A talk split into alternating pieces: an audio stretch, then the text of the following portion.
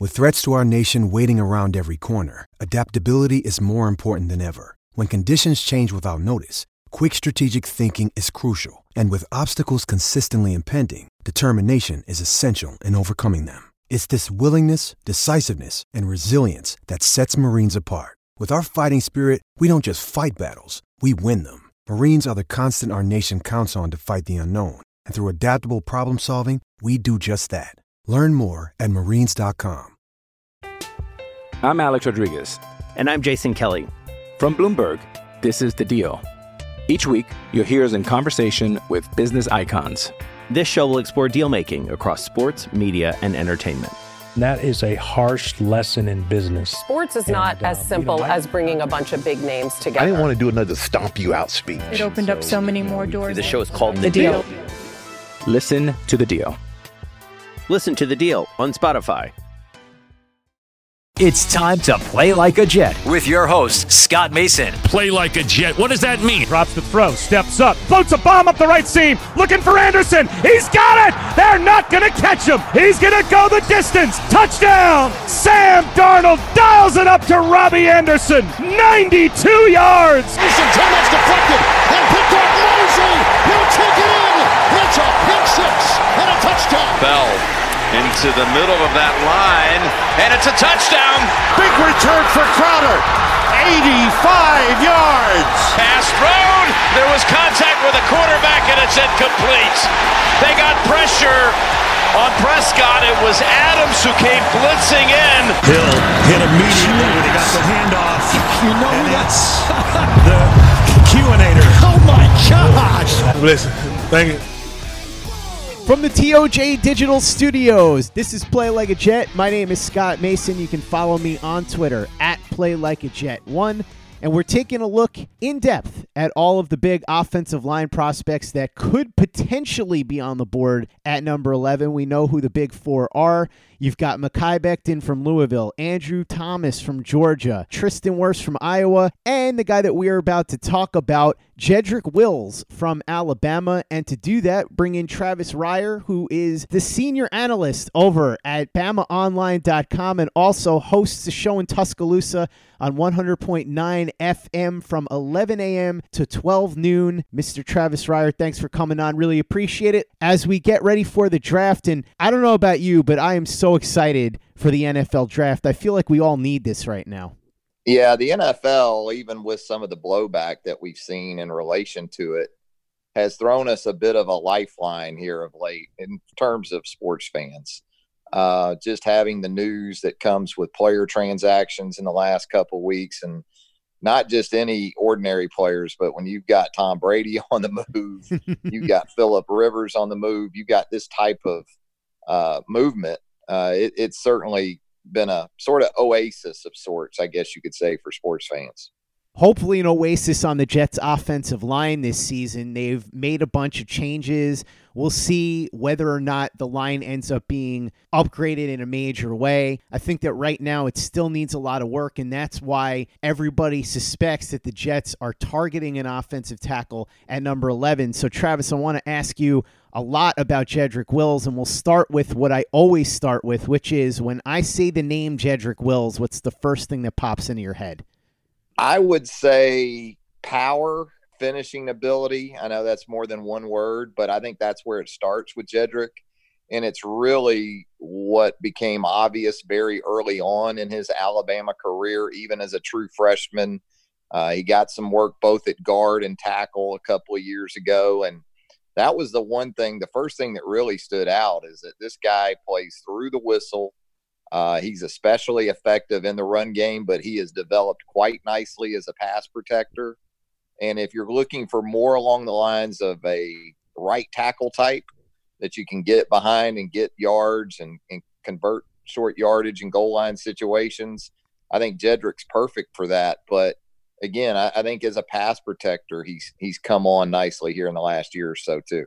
One of the things that stood out to me about Jedrick Will's background is the family that he comes from because his mother was a star basketball player at Eastern Kentucky, his father, a basketball coach. So there's a lot of athleticism within the family, and there's a major interest in sports in the family as well. It's kind of strange that he didn't end up playing basketball, right? Because he came from a basketball family. What do you know about that? Why he gravitated towards football instead of basketball? Well, he's from the state of Kentucky, so you know, that's obviously going to be a factor in just about any household up there when you talk about hoops. I mean, hoops in Kentucky is what football is in Alabama, Texas, uh, Georgia. You know, you kind of name it once you get south of the Commonwealth. But uh, he he has more of the body type, and I think the mindset again that suits football uh, a little bit better than hoops. Um, you know, he is stout. Uh, he is extremely strong. Uh, and again, he he is nasty when he needs to be. And this is a guy who doesn't have any problem uh, finishing guys uh, and and doing it with emphasis. So, you know, he has that athleticism that you like. Uh, but again, I think for him, it starts with sort of that that nastiness and that mindset that he wants to dominate guys. He doesn't just want to get a stalemate or, you know, get a, a, a win by decision, I guess you could say, on the judges' cards. He goes for TKOs. uh, you know, and two years ago, he he led Alabama in knockdown blocks with 50. So um, he, he's he is a, a particularly dominant force, um, and he's only going to get better. That's the thing. Um, you know, this is a guy that I feel like it's a safe pick in the top 15 or so of this draft, especially with this offensive tackle depth. If you know he somehow falls to you down in the double digit range 10 11 12 15 uh, that's a that's a nice place to be able to get this kind of uh, talent at the offensive tackle spot you mentioned that he's from Kentucky and he was leaning heavily towards staying in Kentucky and going to school there, but instead opted to go to Bama. What do you think it was about Alabama that made him want to go there? Obviously, we know that they have the storied history, they've been winning all the time, and Nick Saban and all of that, but being a kid who grew up in Kentucky and as you said all his roots are there, how was he convinced to leave Kentucky and go to Alabama at the last minute? I think there had to be some consideration for the big picture, which is the National Football League. And, you know, when you looked at the recent run that Alabama had been on at his position specifically, Cam Robinson, you know, an early round pick by the Jacksonville Jaguars, Jonah Williams, a first round pick by the Cincinnati Bengals. Um, Alabama has very much developed this sort of tradition, not only at offensive tackle, but pretty much every position across the board, with the exception of quarterback, and it looks like they'll rectify that with Tua in this draft. But um, you know, Alabama has had a nice history of going up into the state of Kentucky. You can go back to Shaun Alexander uh, mm-hmm. in the mid '90s. Uh, he's a Kentucky native. They were able to go up there and get Shaun Alexander, and uh, we know what he was able to do as a running back both at Alabama and the National Football League. Um, Damien Harris, also more recently, another running back from the state of Kentucky, had a really nice career here at Alabama and was drafted by the New England Patriots last year. So uh, they've had some success up there, uh, and it's something they continue to try to work. Not only in Kentucky, but you know, sort of that region up there. You get into Ohio, but I, I would think for Jedrick again, when you talk about you know the the development and the sort of pipeline that Alabama has had to the National Football League. This is probably exactly what he envisioned, and it looks like it's going to play out in a very similar fashion as it did for Cam Robinson and Jonah Williams. Tell me about his progression because he came in as a freshman, played a little bit, only started one game, and then blossomed over the next couple of years to the point where now, after his junior season, he's, as you said, a top 10, top 15 prospect. Talk to me about the evolution of Jedrick Wills from freshman year all the way to where he is now. Yeah, it was interesting because during that first year, there was not question, but it, it was there were in, there was interest in is this guy ultimately going to be a guard or is he going to be a tackle? Because we saw him work inside some, um, but as that freshman season sort of moved along and came to a close, it became more and more evident that in 2017, as we worked into 2018, he was going to be a tackle. And for him initially, there there wasn't much in the way of opportunity because Jonah Williams was kind of winding down there um, as a tackle. You also had Matt Womack, a veteran who started every game at right tackle uh, in 2017. So it was more about awaiting that opportunity for his window, and that kind of presented itself in 2018. And you know, that's when he took over at the right tackle position. It's interesting enough that Alex Leatherwood, who was widely regarded as a very likely entrant to the 2020 NFL draft before deciding to stay for a final year at Alabama. Got Alex Leatherwood working at right guard in 2018 with Jedrick Wills uh, at right tackle. So those two guys came in together. And then as you got into last season, Leatherwood kicked out the left tackle, and you still had Jedrick Wills on the right side. And, you know, there was some question about maybe they would flip Jedrick Wills to the left side, but they kept him on that right side with Tua being a left handed quarterback.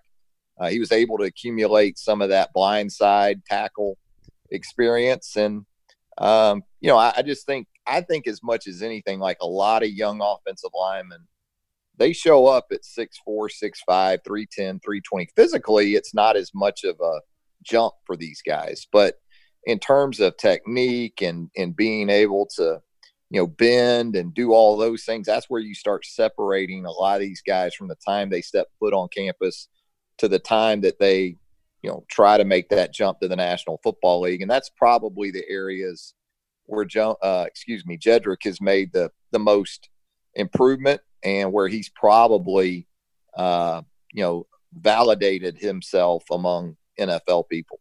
You mentioned the idea of Jedrick Wills being a guard, and that was something that was passed around for a while. There was buzz that some teams might view Wills as a guard. And then you talked about him potentially playing left tackle, but he ended up playing right tackle to protect the blind side of Tua. He talked at the combine about the possibility of moving to left tackle at the next level, says he believes he could do it and he's willing to work towards that goal if that's what a team wants him to do. What do you think, having watched him? Could he play well at guard? Do you think he could play left or right tackle, or is he strictly a right tackle? I think ideally he's a right tackle, a plug and play right tackle, uh, beginning with his rookie season. I have no doubt he can play guard, and that's why I think his floor is, you know, pretty high. Obviously, you don't want to take him somewhere around six or seven, and then he end up being a guard. But if that is the case, I think he can be a really, really good guard if it if it comes down to it. Um, you know, I, I, don't know if there's as much importance as much as there was in previous years about the left tackle, right tackle thing. Um, and it's a comfort thing as much as anything. Some guys are just more comfortable, you know, playing the right side versus the left. It's not even so much about skill set um, as it is just a, a feel to them that it, it, feels right to them and it's more instinctive and natural. Uh, I think Jedrick's shown you he's as far as the right side goes, he's pretty much a natural over there, and you know you can you can do some things with him athletically too. This is a guy you can get out in space, pull him out, um, you know, get him out in front of the quick passing game, uh, you know, the the outside run game, those type of things. So uh, it's not, I don't think, as much an athleticism question. He, he's he's not the classic left tackle body type. I would I would agree with that. Um, but you know, this is a guy that by all means necessary. That that kind of sums up Jedrick when it comes to getting the job done. He he figures out a way to to uh, excel regardless of where you play him. Travis, tell me a little bit about his relationship with Nick Saban and the coaching staff. Did they have glowing things to say about him? Is he an easy guy to coach?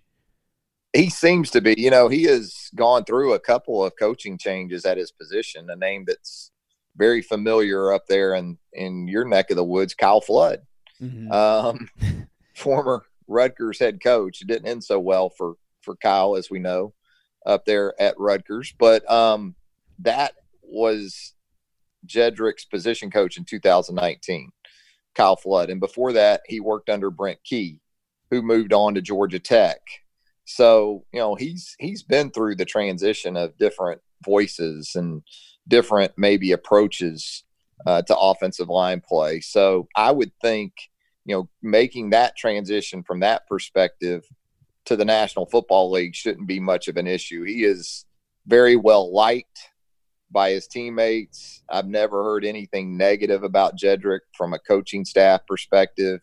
Uh, he's dealt extensively with the media here in Alabama, which, as you know, compared to the Northeast, this is the NFL down here. Mm-hmm. So you know you're you're you're hit with a lot of requests, and and Jedrick has always been one of the favorites of the Alabama beat. So you know, just in terms of sort of the the intangibles and the the extracurriculars that go with being a pro, I think he's in he's well placed even as a third year guy in terms of maturity and being able to handle those type of things. I think he'll he'll do well with that. Obviously, one of the most important relationships any offensive lineman can have, particularly somebody who's playing tackle and maybe expected to protect the quarterback's blind side, is the relationship with the quarterback. And in this case, Tua Tagovailoa is the guy that everybody would look at as the star quarterback in Alabama for the last generation, really, because as you said, the one position that Alabama hasn't really generated a lot of stars is quarterback, and Tua sort of changes that equation. And Jedrick Wills has had to protect his blind side. What do you know about the relationship between those two? You know, they came in together. So I think that that junior class, man, when you look at it, Tua, Jedrick Wills, Henry Ruggs III, Jerry Jeudy, mm-hmm. uh, Xavier McKinney on the defensive side. That's a hell of a class when you look back on it. And, you know, I think that one of the things that on the offensive side that those guys had the benefit of was that they were all second team guys in 2017. Crazy as that sounds right now, but Jalen Hurts was the starting quarterback in 2017. Um, you know, you had uh, Matt Womack and Jonah Williams as your offensive tackle. So, you know, Alex Leatherwood and Jedrick Wills were more second team type guys. Henry Ruggs the third, Jerry Jeudy, DeVonta Smith, as crazy as that sounds now, weren't starters in 2017. So they all came in together. Most of those guys came in as early enrollees. Najee Harris, the running back, was also in that group too. So they were able to develop a bond quite quickly. And I think that's a big reason why, when more than a couple of them were called on late in that 2017 season with an emphasis on the national championship game against Georgia in January of 2018, that's why they were able to produce uh, like they did. You know, when Tua came off the bench in the second half of that Georgia game, it, it shouldn't have been a surprise that he had you know a connection already with Jerry Jeudy and Henry Ruggs III and DeVonta Smith uh, because they had had that work together from the time they had come on campus. So I don't think there's any doubt about it. When you just talk about Jedrick and Tua and and those guys that were part of that 2017 recruiting class, uh, they bonded quickly and, and quite successfully. Talk to me a little bit about his personality. I know that you said that he's pretty good with handling the media. Is he more of a laid back guy? Does he have a personality? Because with the New York media, if he was here, whether it's with the Jets or the Giants, because either team could be possible for Jedrick Wills, considering that the Jets are picking at 11 and the Giants are picking at number four. If things go poorly, it could be a situation where he finds himself on the back pages being ridiculed by some of the biggest newspapers. He could be getting trashed on television. Fans could be yelling all kinds of nasty things at him. And I know that Alabama football is huge and that the media down there is all in on covering Alabama football, but it's sort of a different animal here when it comes to the press. How do you think Jedrick Wills would be able to handle that? You think he'd be able to stand up to that kind of heat if it came? Yeah, I haven't seen anything that would make me think that that Jedrick wouldn't be able to hold up. Now, again, you know, this is still a young guy we're talking about here, similar to Quinnen Williams coming into that market, you know, last year from Alabama. So, you know, I, I would think it would be a, a, similar type of interaction that you would see with Jedrick from that perspective. And um, speaking of perspective, he, he seems to do a good job of of keeping the the the main thing the main thing. And so you know, you don't know for sure until you put someone in that type of frying pan, as you outlined for us there. Um, but again, there's there's really been nothing to sort of signal that you know Jedrick, while maybe not ultra comfortable initially, wouldn't be able to hold his own just fine. Since you brought him up, out of curiosity, what do you know about his relationship with Quentin Williams? Because if Jedrick Wills did come here, at least that would be one familiar face for him.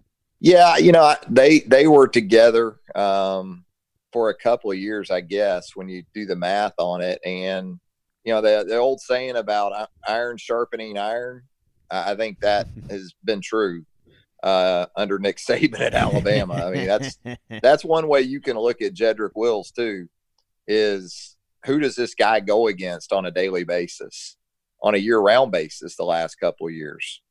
You know, guys like Quinnen Williams. Um, you know, he dealt with Da'Ron Payne as a true freshman. Imagine that baptism coming in here. Um, as a tackle, you know, in the last couple of years, he's seen guys like Christian Miller, now the Carolina Panthers. He's seen Terrell Lewis.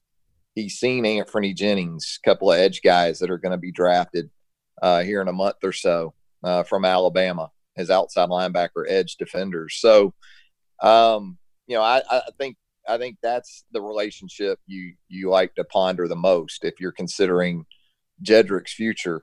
Um, you know, obviously on different sides of the ball, so probably the interaction is limited for those guys. But again, in terms of what what prepares these guys for what they're going to see at the next level, um, it, it's a two way street, and I, I, think it's when you run down the again the the guys that that Jedrick's faced uh, in recent years, Raekwon Davis, Isaiah Buggs is with the Pittsburgh Steelers. Um, I think that I think that helps get you over the top too when you're talking about maybe looking for separation between one guy and another. Uh, you know, and, and what has gotten them to this point. One thing that's been a bit of a criticism of Jedrick Wills from some people who have broken down his tape is that he tends to have an inconsistent motor. Everybody knows that he's got great technique and he's strong and he's quick, like you were saying but it seems like sometimes he takes plays off and that can lead to trouble from time to time. Is that something that has drawn some criticism in Alabama in terms of Jedrick Wills and his overall level of play? And is that something that you saw as a persistent problem down there at all? I haven't heard that as much down here. Now, they had penalty issues mm-hmm. last year. I think, you know, if you want to point to something that Jedrick, and he's not alone in this, the entire Alabama offensive line by the end of the 2019 regular season. You just go back to the fourth quarter of the Auburn game. Uh, it was it was a mess. I mean, false starts and understanding you go into places like Auburn and it's it's loud and it's tough with the crowd noise, and that's going to be the case, obviously at the next level too in the NFL. But you know, I would point to that from a uh, from a you know a, a discipline standpoint. If if you want to look at something with Jedrick, I, I, think his motor's been fine. I don't think you accumulate 50 knockdown blocks in a season if you're kind of coasting.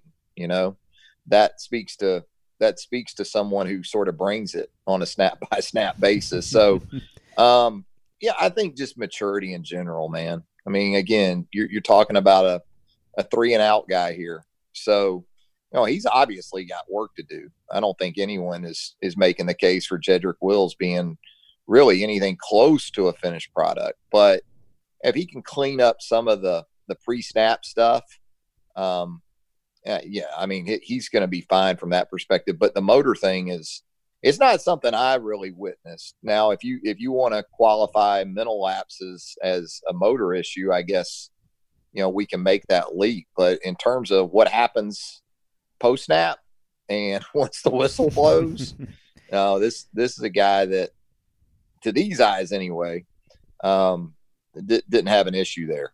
Travis, you've been covering Alabama football for a really long time, so you've seen a ton of excellent offensive linemen come in and out of the program.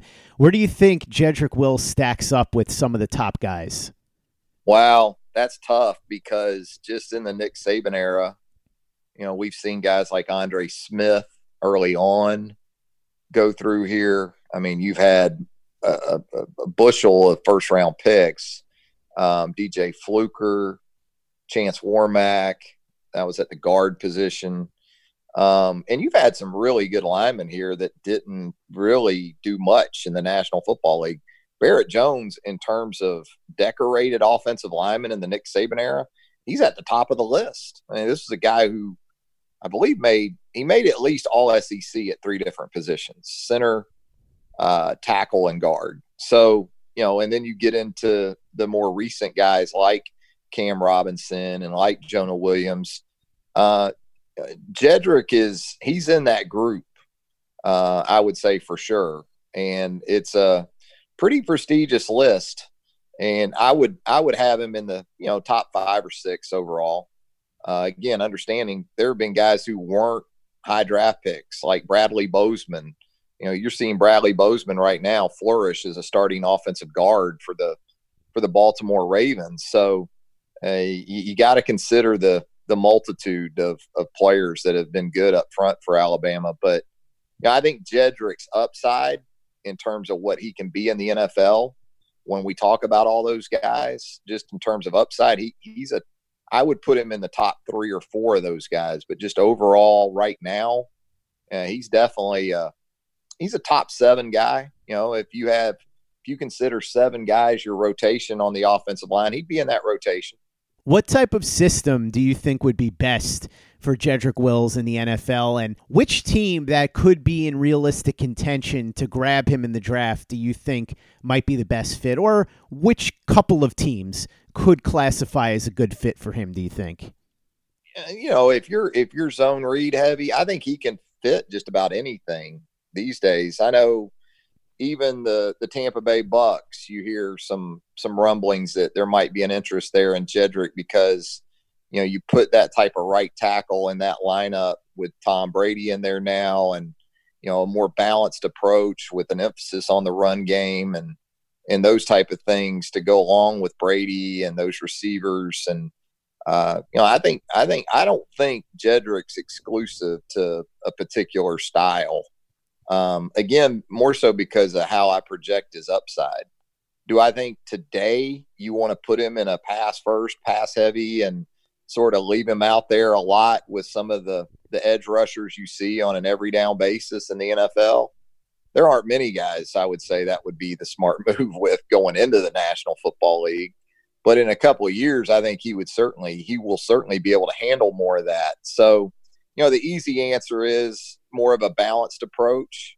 Uh, but for right now, I like him uh, probably more so in a in a in an offense that you know first and foremost is going to look to get downhill. I think he'd be great in like what the Ravens are doing with the zone read game and that commitment to Mark Ingram and you know Mar- uh, Lamar Jackson. You know, also doing his thing off of that. Initially, I, I'd love to see him in that type of offense, but I think in time he'll he'll be fine regardless of the approach. If the Jets picked him, do you think it would be a good fit?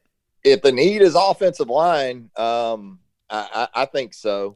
I think so. It's just going to be interesting with those four offensive tackles because you look at it, four different mocks and those four offensive tackles that you outlined earlier in the interview, they they've got them all different all different orders, the different mocks. So, uh, you know, I, I think uh, I think if you're looking for a potential decade guy at the offensive tackle position, and if it doesn't necessarily work out like you would like at offensive tackle, maybe you, you're able to still move him inside. Um, you know, you want value. If you're going to take a guy at that spot, you're typically going to take an offensive tackle. So, of course, you want that to to be his his home for a long, long time. But yeah, I'd I'd feel comfortable taking Jedrick just really because of of everything involved. The guy wants to be good. He's physically talented. Uh, he's got the right demeanor, and again, the upside is is still out there. The ceiling is not low with this guy. I, I mean, it it may be more restricted to the right tackle than left tackle, but as a right tackle for a long time, uh, I, I like the upside a lot. Hey, it's Kaley Cuoco for Priceline. Ready to go to your happy place for a happy price? Well, why didn't you say so? Just download the Priceline app right now and save up to 60% on hotels. So, whether it's Cousin Kevin's Kazoo concert in Kansas City, go Kevin, or Becky's Bachelorette Bash in Bermuda, you never have to miss a trip ever again. So, download the Priceline app today. Your savings are waiting. Go to your happy place for a happy price. Go to your happy price, Priceline. I'm Alex Rodriguez. And I'm Jason Kelly. From Bloomberg, this is The Deal. Each week, you'll hear us in conversation with business icons. This show will explore deal making across sports, media, and entertainment.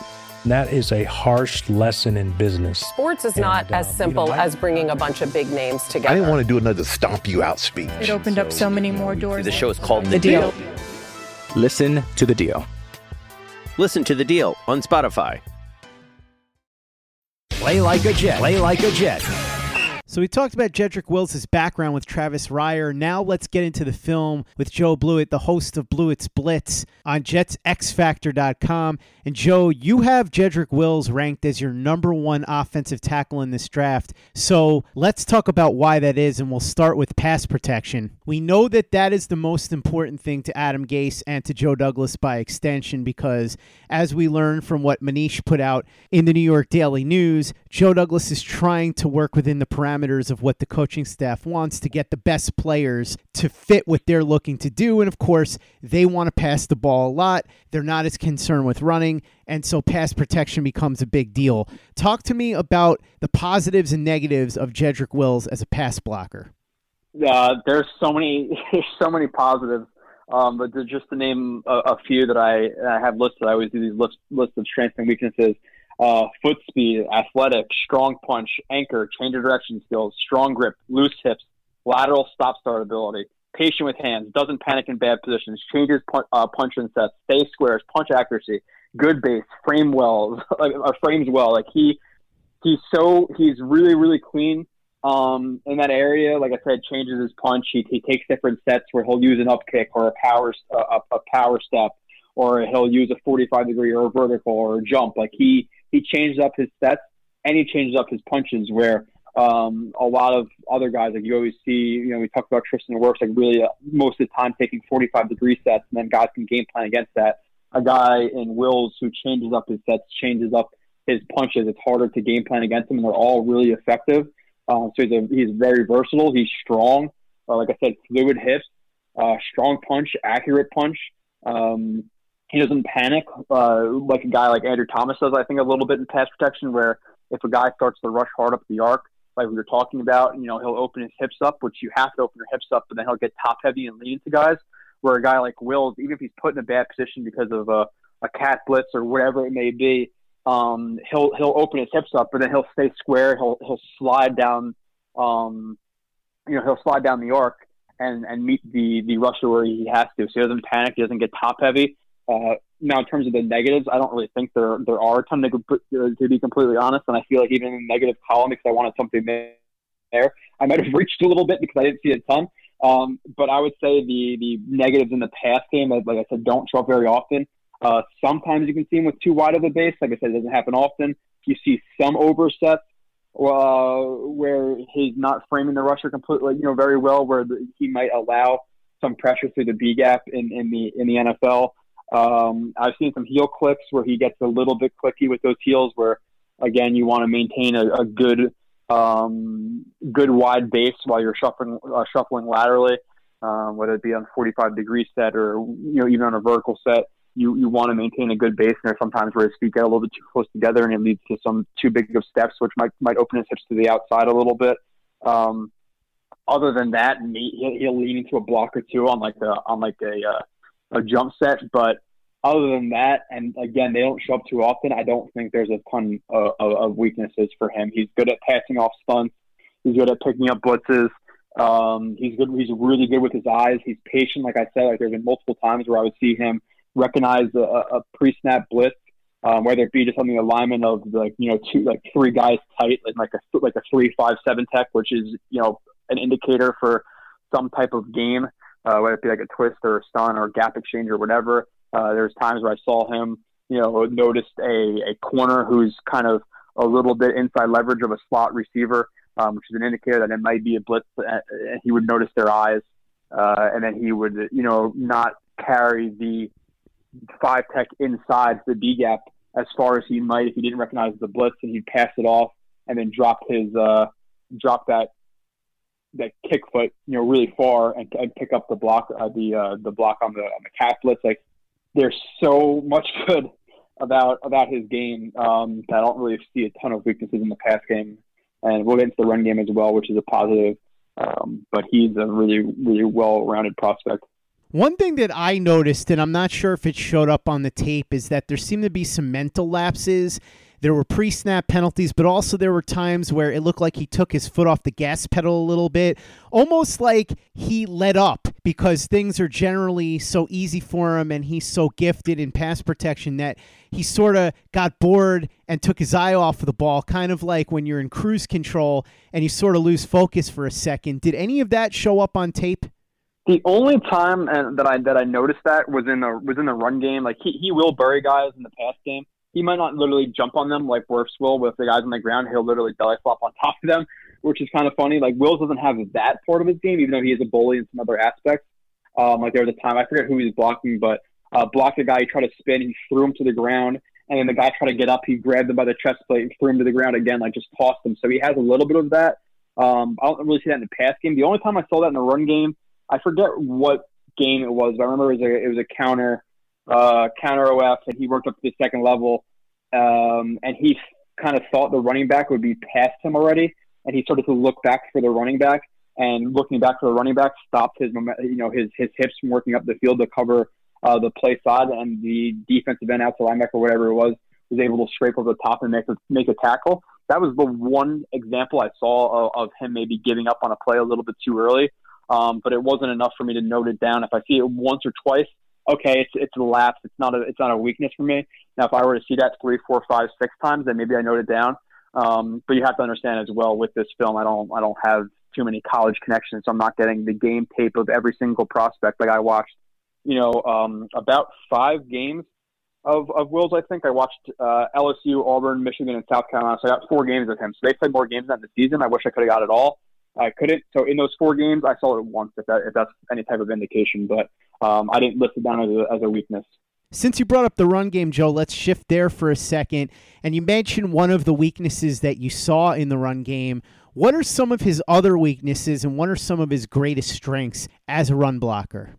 Yeah, uh, talking about overall strength, his overall strength is is a is a positive in that in that region. Um, his movement skills, he's a bully, like I said, but he will toss some guys to the ground. He he, he really moves people well. Um, he really defines the gaps for the running backs, whether that be by vertical or horizontal displacement. So that's definitely a positive. Uh, he works his hips well to cover gaps. Like I said, there was a one example I saw where he didn't, but again, it could just be a lapse one play. Uh, overall in the run game, I think he plays pretty square. He plays with good leverage. He doesn't overcommit to blocks. Uh, he plays long, doesn't cross his feet, which you see some some guys doing. Becton specifically, I saw that a good amount where you know there's different times you want to cross your feet. Okay, you know if you're going to skip pull, and you're trying to you're trying to pull and get across multiple gaps, and you're trying to do it fast. A skip pull is a technique where you're going to cross your feet, but you really don't want to cross your feet when you're in that contact window because if a guy gets into your chest plate when your feet are crossed, you're pretty much screwed from that point on. Um, so he doesn't do that minus on plays where he has to, like the skip pull, like which I said is a, a different thing. Um, so you don't see, you know, any of that, which is a which is a positive. Uh, he rolls his power through his hips. You see him engage, and then really drive his, his strength up through his ankles, into his his thighs, up through his his uh, up through his waist, into his chest, through his hands. Like you have that. Uh, he gets his full body into blocks, which is definitely um, a positive. I think his hand placement's pretty good. So he has a lot of positive, all the positives, positives you pretty much want in the run game. And again, I, I, I, reached a little bit for the for the weaknesses. I wouldn't even call what we were talking about before a weakness because I didn't see it pop up a lot, unless in the games that I that I didn't watch it, it showed up more than it did in the four games I watched.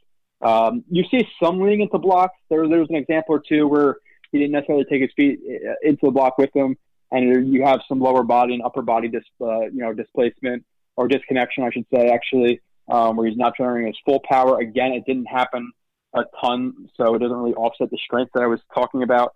I've seen I, I saw like one or two overcommitments on on combo blocks.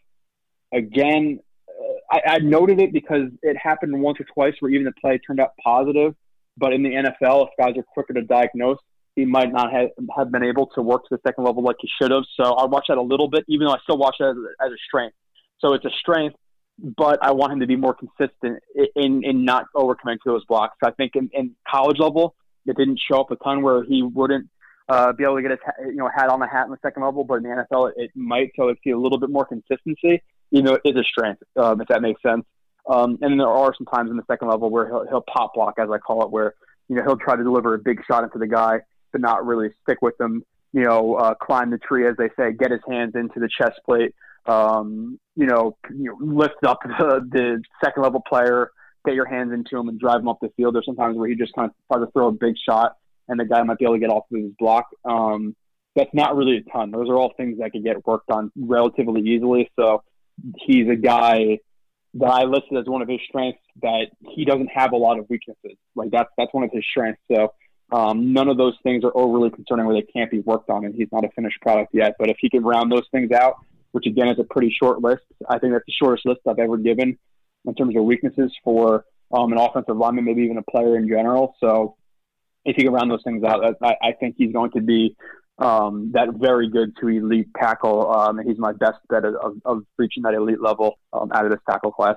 I think a lot of people breeze by Wills' upside here and his ceiling because Becton and Wirfs have astronomically high ceilings because Becton is so huge and so athletic for his size that the potential for him to become an absolute dominator is scary. And Tristan Wirfs is one of the best athletes to ever come into the NFL as a tackle. He's a four sport star. This is a guy that lays on his kitchen table and does a kip up at 300 pounds. And he was a state wrestling champion. So we know what he can do. But Wills is an outstanding athlete, and I feel like if this was any other year, we would be talking a lot about that. But because of Becton and Wirfs, that doesn't get talked about a lot. But I think he's got a very high ceiling, doesn't he? No, yeah, for sure. I just said he could, you know, I think he's the best bet to reach that elite ceiling.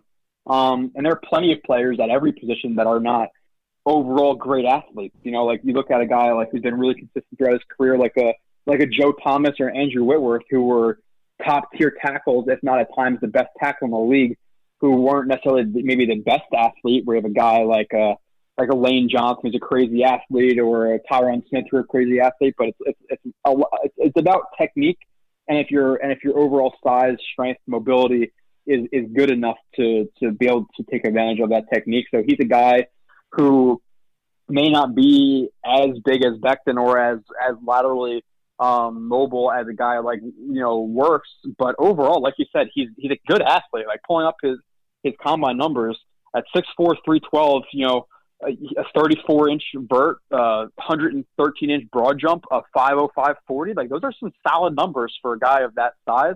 And it's not like he's lacking in strength or lacking in mobility. So yeah, those might those guys might be elite athletes in certain areas, but he's still a plus athlete in both areas. So I don't think it's going to hinder him um, in the NFL, where yeah, he I think he has an elite ceiling.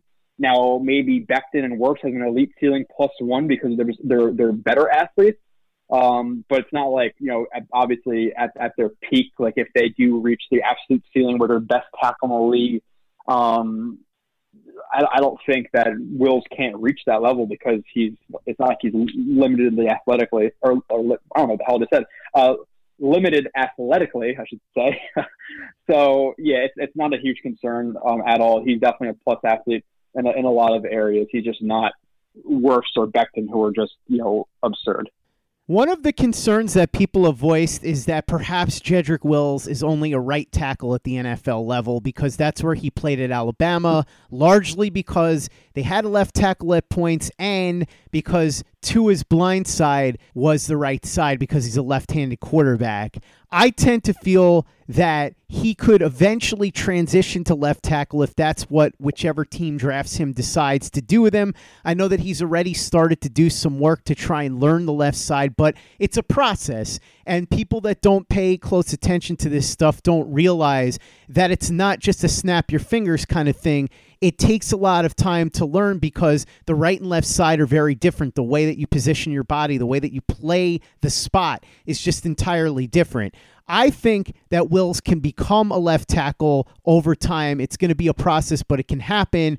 But I think that he likely starts off as a right tackle and then perhaps works his way to that spot. Do you think that's what we're looking at here? That if Wills gets drafted to whatever team, whether it's the Jets or somebody else, he comes in, starts at right tackle, and then perhaps is able to work his way to left tackle? And do you think that he can become a good left tackle if that's what a team wants to do with him?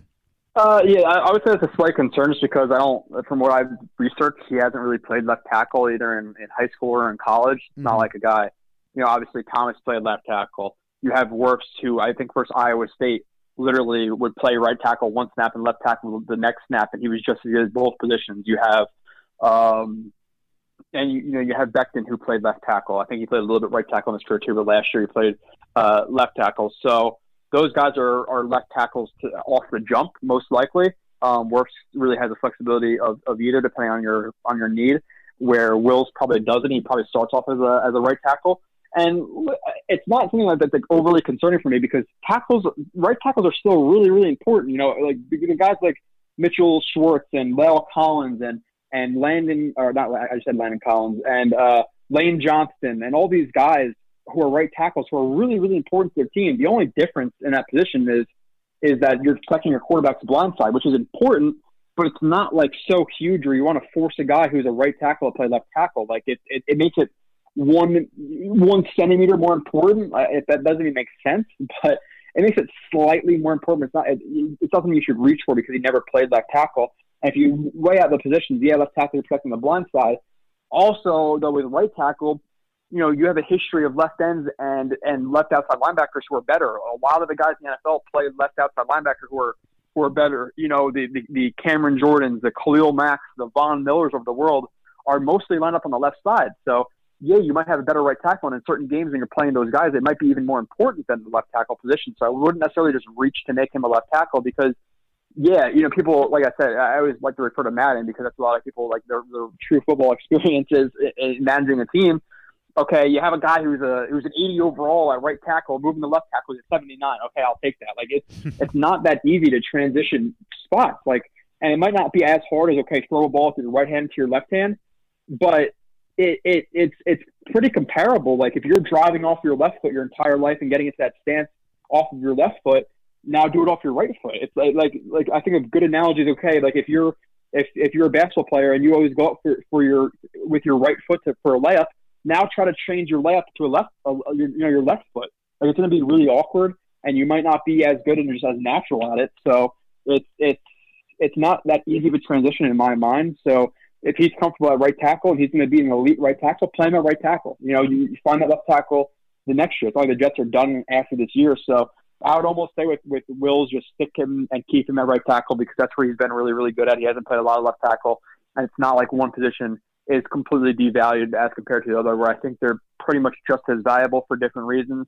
Now, if I had to choose, obviously left tackle or right tackle, I'm choosing left tackle is the most important, but right tackle is right next to it, and it still means a lot because, like I said, you're you're going against the better rushers in the NFL um, on that right side. So I, I wouldn't go too crazy about that whole conversation, to be honest. Lane Johnson's a right tackle, and I think the Eagles have been plenty happy with him. I think the analogy I would use, Joe, is that it's sort of like if you're a conventional stance boxer and you have to switch to southpaw. And if you've ever been in a boxing ring, you've ever sparred, or you've ever fought, you understand the difference there. It's a major change. So I'm not saying that Wills can't do it, yeah. and I think he probably can.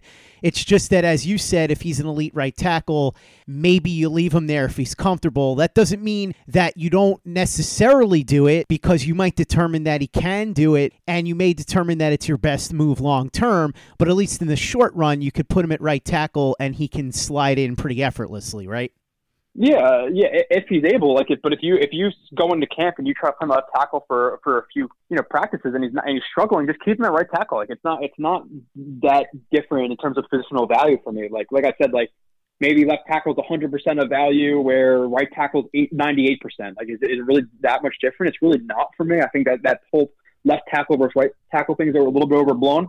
And like you said, boxing stance layups um, whatever it may be. It's it's not like if, if you're always used to you know driving off that left foot and shooting with your left hand or right hand, and you're just used to framing guys with that right foot. Like it's it's not just easy to just okay, well now do it off your right foot and and your left foot is your is your kick foot. Uh, where you're driving off all through your right leg and, and you're throwing maybe your left hand more than your right hand now. It's not it's, it's not a simple transition. It's really not. So um, I think he'll stick at right tackle and continue to play right tackle through his career, and I think he's going to be an upper upper echelon right tackle. Um, and it's it's worth. I think it's just a smart thing to, to do to keep him there because, like I said, the positional value is not that much different. Um, in my opinion, I think it's just kind of like a you know a thing that's thrown out, out there that left tackle is the most important, which it is, but let's not devalue right tackle either. Let's talk a little bit about how he would fit in this offense and with Frank Pollock. I think that he's pretty adaptable to just about any scheme given his skill set, but I don't see why he couldn't come right in here and pick things up. And I also don't see any reason why Frank Pollock wouldn't be thrilled to have him, right? Yeah, I, I think he's the most like like scheme diverse player, um, in in my opinion. Where maybe you want you know Wirfs more in a zone scheme you want Becton. I, th- I think if you had it to, to have him in either scheme, it's more of a power scheme because that's a little bit less about technique and reading um, the defensive front and how they're reacting with the twist and stunt game, where it's more about okay, you just block this guy and you and you move him the hell out of the way. Um, and Thomas is more of a power player, smart, but doesn't have as much movement skills. Where Wills is really scheme diverse, like he could move, he has the power to drive guys, kick guys out, he can reach block. Uh, there was times where I would see him as, you know, obviously the, the right tackle, and Alabama would trust him with, with reach blocking, you know, a guy in the A gap, which is ridiculous. Like people don't do that. So he has the movement skills to be able to do that, and he did it successfully.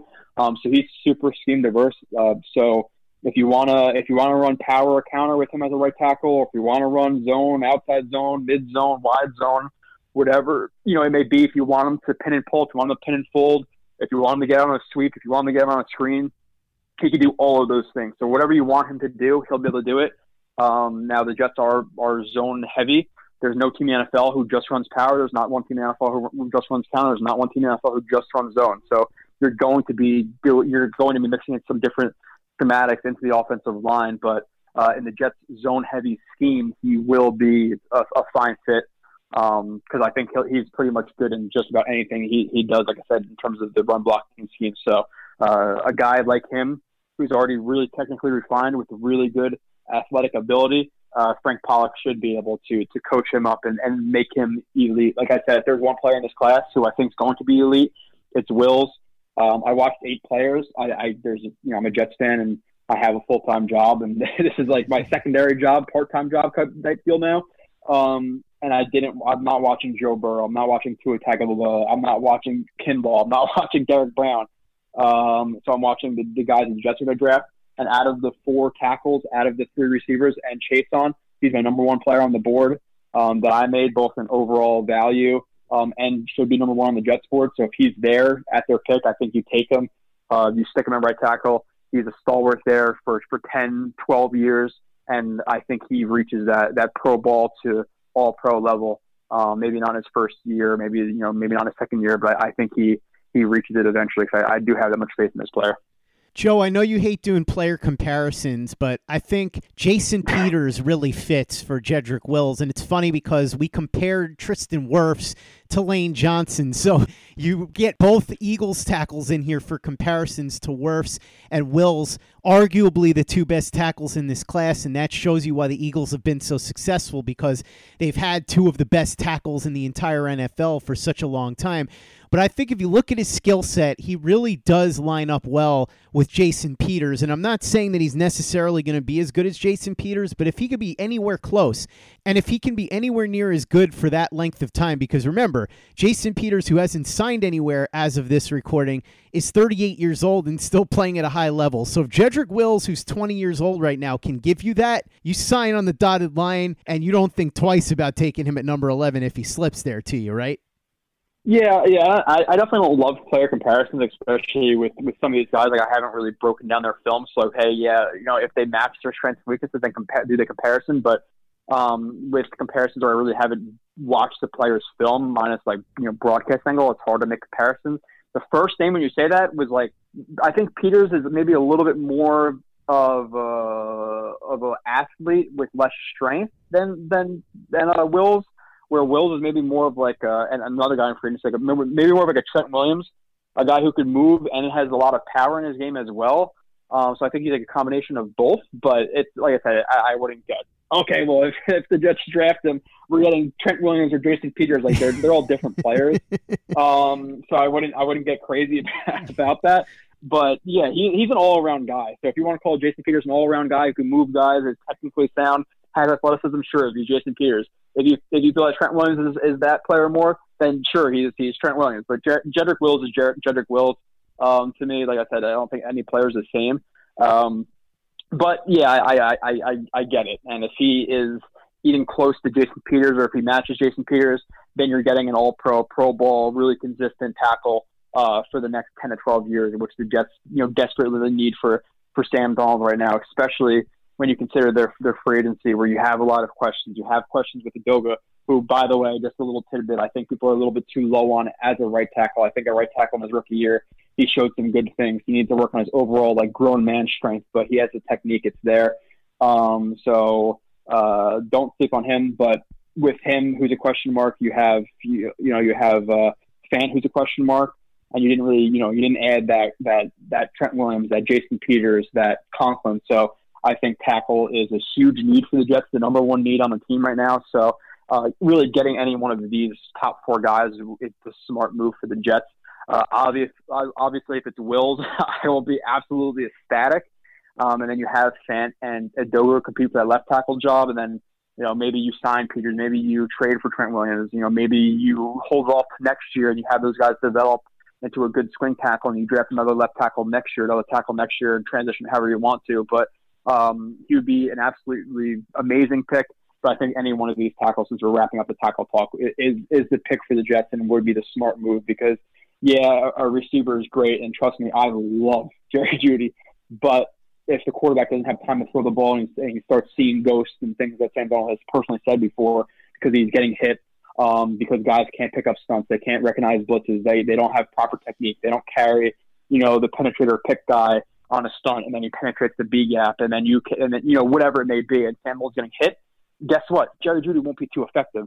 So they need to get a tackle. Um, if they don't, which we may talk about in the future, then okay, maybe trade down, maybe grab one of the receivers. I'm going to talk about the receivers in a different episode but get one of these tackles. If it's Wills, I I'm pretty much going to cry. Probably not, but that's you know, just maybe being a little bit dramatic. Don't worry, Joe. If you cry, I won't tell anybody. I think that Chuma Edoga has some upside and there's some potential there, but obviously you're not passing on somebody like Jedrick Wills because of Chuma yeah. Edoga even if you believe Edoga has the potential to be your long term right tackle, Wills is too good. You take him and then you worry about the right tackle, left tackle thing with him and Edoga. If Edoga does well in training camp this year, then you can really have that conversation. But for mm-hmm. now, you just got to pick the best tackle that you can find. Joe Blewett, the host of Blewett's Blitz over at jetsxfactor.com. Thanks so much for coming on and breaking down your OT1 Jedrick Wills with me as we get ready for the NFL draft. Before the draft comes, though, plenty of film up there at jetsxfactor.com for people to check out with these draft prospects. We've done these shows where we broke down the top four tackles, but you can actually see the film as Joe breaks it down if you go to jetsxfactor.com. And on top of that, you can look at some of the guys that he's done for free agency and other draft prospects as well. So, Joe, what's coming as we get closer and closer to the draft? Yeah, and just quickly with the Edoga, just like a sentence. Uh, not every situation is linear. He's a later round draft pick, a mid round draft pick. Um, and imagine all they gotta say is imagine giving up on Fatukasi or Shepherd, you know, in, in the trenches after year one. Look what they did in year two. So let's let's not just label him a bust but yeah, per, uh, Perriman's up. I did Perriman with the former NFL DB. So uh, if you don't believe me and you care less, you could care less about my opinion. We have an NFL DB or ex NFL DB breaking down his film on YouTube. Um, I did sixty uh, something plays of McGovern. Did a show on that, two different episodes. Like if you go onto YouTube, Blewett's Blitz. Uh, just put up the four tackles. So I got Wills done, Thomas done, Wirfs done, and Becton done. Uh, just put up Lamb on Twitter, and I just finished up putting uh, Jeudy. We'll have Ruggs and Chase on the go. Uh, shows are going to be out about them too on YouTube. Uh, you can go to Jets X Factor to get the whole review. which I can go more in depth. You get more plays, uh, but there's a ton. Like I said, so if you're you know, even if you don't agree with my opinion, you're hearing me say, "Oh, well, this weakness or that strength or whatever." Oh, I don't believe them. That's not what I heard. A lot of draft guys put out their opinions and list their strengths and weaknesses.